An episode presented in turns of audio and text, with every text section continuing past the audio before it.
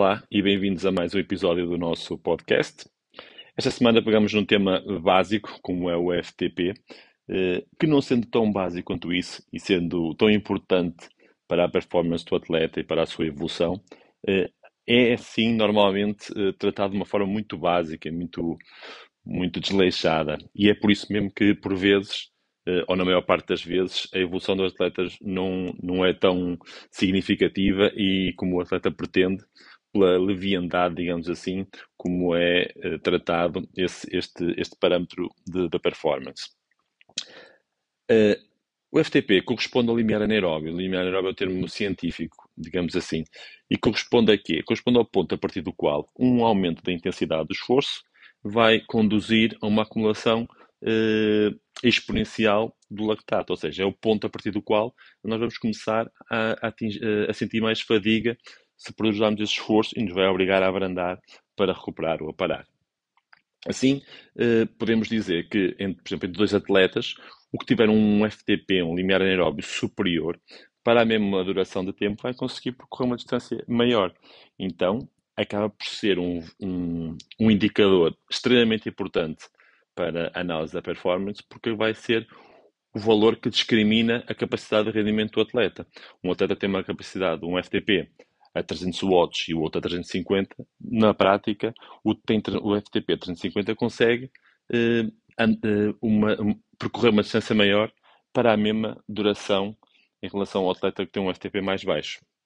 Depois há outros parâmetros ainda que vão se conjugar justamente com o FTP, e nomeadamente no ciclismo, que vão aj ajudar ainda a dar mais robustez a esses resultados ou não. Ou seja, uh, imaginem dois atletas com o mesmo peso, com essas diferenças de FTP, como estávamos a referir, entre 300 watts e 350, vai-se verificar exatamente o que eu vos disse. Ou seja, para a mesma duração de tempo, o que tem um FTP maior, mais watts, vai conseguir percorrer maior, uma distância maior. Contudo, se o atleta tiver um FTP maior, mas também tiver um peso maior, a relação entre watts produzidos ao FTP e o seu peso corporal é que vai ser o fator discriminante e de desempate na performance entre atletas. Assim, não é só tão importante, e é por isso que vemos os ciclistas eh, muito magros, mas com muita força, é gerir esta relação potência-peso que nós, no, a nível do, pronto, no treinadores de ciclismo, eh, comparamos ao, ao, que na engenharia se, se denomina o binário de um carro, ou seja, vamos procurar dar mais potência à máquina, ao atleta e reduzir peso para conseguirmos performances superiores. E é este jogo que vai permitir o atleta evoluir ao longo do tempo e conseguir performances cada vez maiores.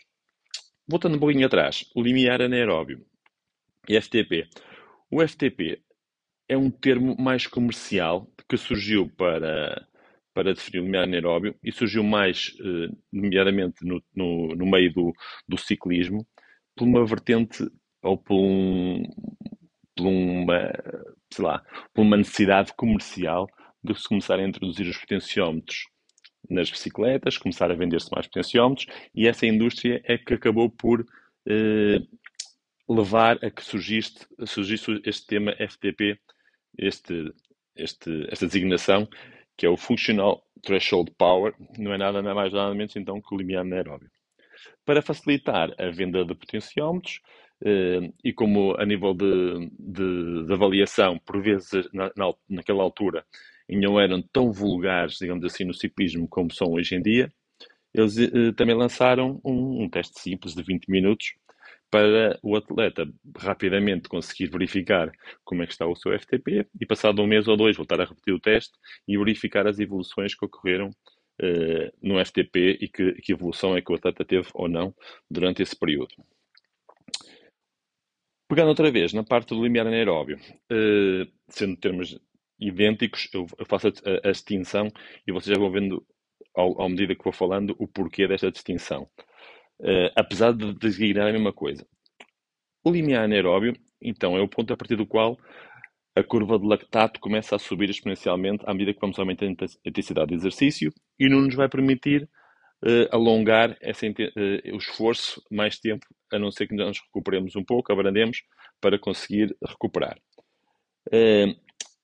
é definido como um, um, período de tempo em que o atleta consegue suportar essa intensidade. Imagina que o FTP é aos 350 watts. No FTP, a gente pode conseguir aguentar uma duração que pode variar entre os 30, 40, 60 minutos, dependendo do nível de treino do atleta, da fisiologia do atleta, da sua capacidade de performance. Ou seja, e também da sua nutrição, como é óbvio. Então, eh, de pessoa para pessoa, de atleta para atleta, uh, o seu FTP é definido por um valor, mas esse valor, por unidade de tempo, por duração, enquanto o atleta consegue aguentar essa intensidade, pode, pode variar bastante de um atleta mais amador ou com um treino menos estruturado e menos desenvolvido, de um, um atleta com muito volume de treino, muita qualidade, que consegue aguentar no FTP durante uma hora, sensivelmente uma hora. Puxando novamente atrás a cassete para o FTP, que é o termo comercial, digamos assim, eles lançaram, como eu vos disse, um teste prático de 20 minutos, que já há vários anos, no, a nível dos treinadores mais, mais, uh, que estão mais dentro das metodologias atuais, já há vários anos que não é utilizado este teste. Porquê? Porque é um teste de 20 minutos. É um teste de 20 minutos que, para um atleta que tem uma capacidade de performance excepcional e consegue aguentar o FTP quase uma hora, vai ter um resultado completamente diferente para um atleta que aguenta só os cerca de 20 ou 30 minutos. Ou seja, estamos a aplicar um teste de 20 minutos, onde vamos querer um resultado, onde depois vamos tirar 5% desse valor para calcular o FTP. Mas a intensidade desse teste não vai ser fidedigna ou minimamente fiável para se poder utilizar aquele valor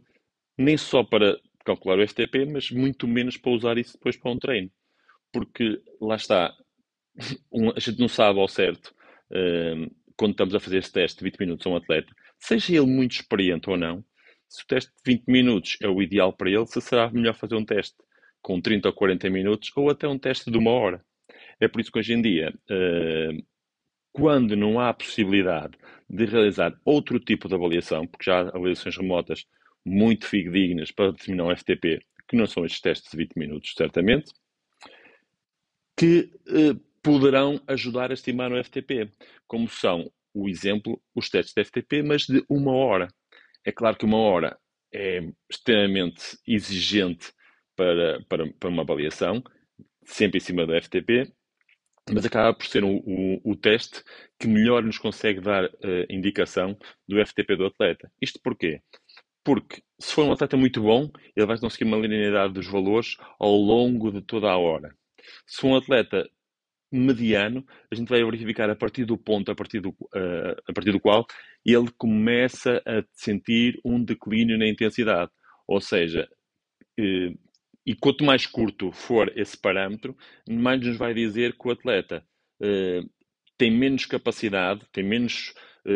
uma fisiologia muito menos desenvolvida, um trabalho ainda muito precário, digamos assim, e que precisa de investir mais nesse,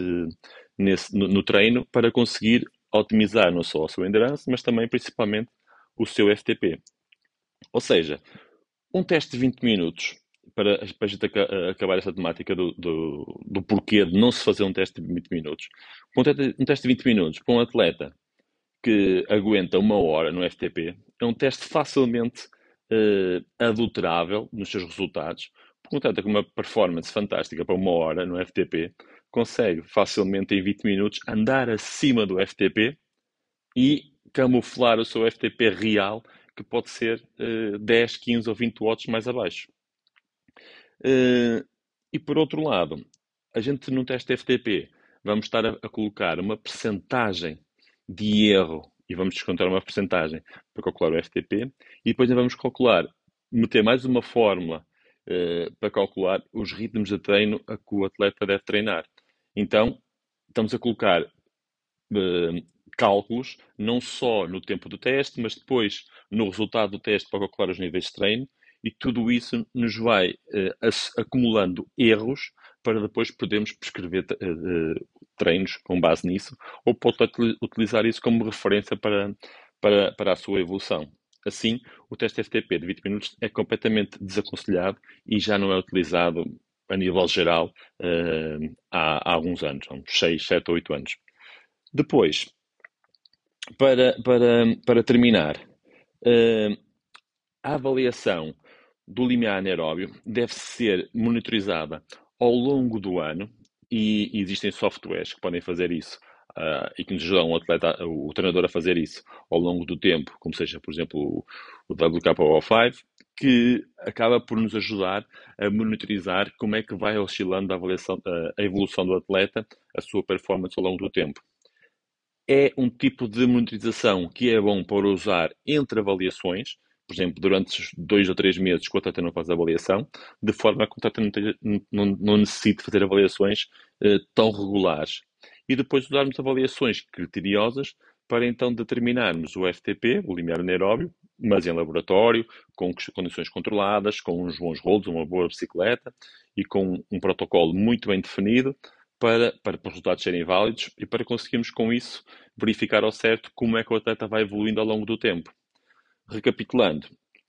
limiar anaeróbio, ponto a partir do qual onde o atleta começa a acumular fadiga. Quanto mais alto, tanto melhor a performance, isto conjugando também com o peso do atleta. Logo, o FTP deve ser sempre analisado, eh, referenciado ao peso do atleta e em watts por quilograma.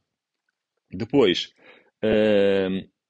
os testes FTP de 20 minutos completamente desadequados e fora de uso já há alguns anos. Se ainda utilizam isso, não desaconselho completamente. Vocês estão a enganar a vocês próprios e estão a adulterar o vosso treino e podem estar a treinar intensidades completamente fora do que é o vosso, as vossas necessidades e, e se não houver possibilidade alguma de fazer alguma avaliação uh, num laboratório, treinem pelas vossas sensações, uh, mas não utilizem estes 7 minutos, porque isto, até, em termos de saúde, pode ser prejudicial em alguns casos. Já há estudos com isso. Depois, uh, para terminar, o FTP, o limiar anaeróbio, deve ser analisado ao longo do tempo, com avaliações que sejam 3 a 4 vezes por ano, pelo menos, para verificar como é que o, o atleta vai evoluindo, se o plano de treino está a ser eficaz ou se é preciso fazer algumas reformulações e ajudarmos a, a que o atleta consiga melhores resultados ao longo do tempo. De, de salientar ainda que o FTP, ou limiar anaeróbio, é um valor que pode uh, ter uma evolução uh, não só de 10 ou 20 watts, como, como comumente se, se diz numa época desportiva, mas muito mais do que isso. Muitas vezes consegue-se uh, evoluções de 50 watts, 60 watts, às vezes é ligeiramente mais, entre o FTP no início da época e no momento mais forte da época. É por isso que é tão importante fazer uma, uma avaliação contínua e monitorização contínua da performance do atleta, porque as coisas variam muito ao longo do tempo e é bom sinal que, que, que, que variem bastante, porque é sinal que o atleta, está, o atleta está a trabalhar muito bem. E pronto, foi o tema de hoje. Espero que tenham gostado. Partilhem, uh, comentem, enviem as vossas sugestões e vemos daqui a uns tempos no próximo uh, episódio. Obrigado.